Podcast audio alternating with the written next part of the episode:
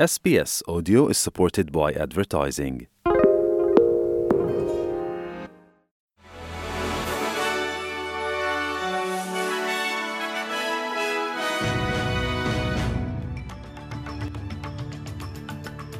నమస్కారం. ఈరోజు జూలై పద్నాలుగవ తారీఖు శుక్రవారం.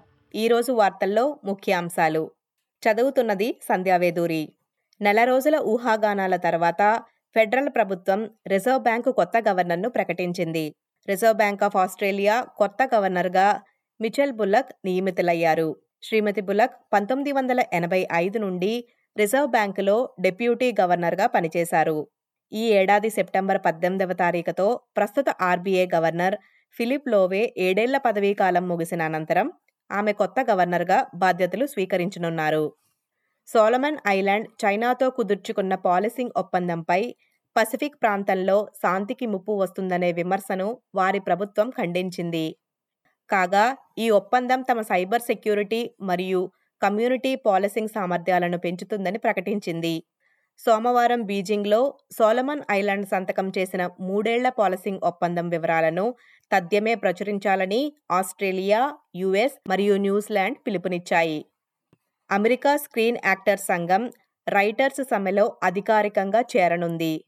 టెలివిజన్ నటులు పాత్రికేయులు మరియు రేడియో ప్రముఖులతో సహా ఒక లక్ష అరవై వేల మంది ప్రదర్శనకారులు కలిగిన అమెరికన్ లేబర్ యూనియన్ కూడా ఈ సమ్మెలో పాల్గొంటుందని విశ్వసనీయ వర్గాలు భావిస్తున్నాయి.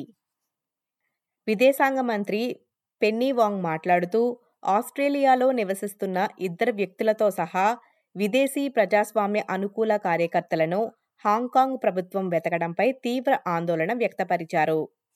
విదేశాల్లో నివసిస్తున్న వీరి ఎనిమిది మందిని పట్టుకున్న వారికి నజరానా అందిస్తామని హాంకాంగ్ అధికారులు ప్రకటించారు. ఇక ఏఎఫ్ఎల్ విషయానికొస్తే సిడ్నీ స్వాన్స్ డెబ్బై ఎనిమిది డెబ్బై ఆరు తేడాతో వెస్టర్న్ బుల్డాగ్స్ని అతి తక్కువ తేడాతో ఓడించింది. సిడ్నీ ఆటగాడు టామ్ పాప్లీ ఇరవై రెండు నిమిషాల మార్కు వద్ద విజయ లక్ష్యాన్ని చేరుకున్నాడు. జాన్ లాంగ్మేర్ కోచ్గా ఇది మూడు వందల ఆట అవగా ఉత్కంఠభరితంగా ఆట కొనసాగిందని ఆయన చెప్పారు. ఈ వార్తలు ఇంతటితో సమాప్తం.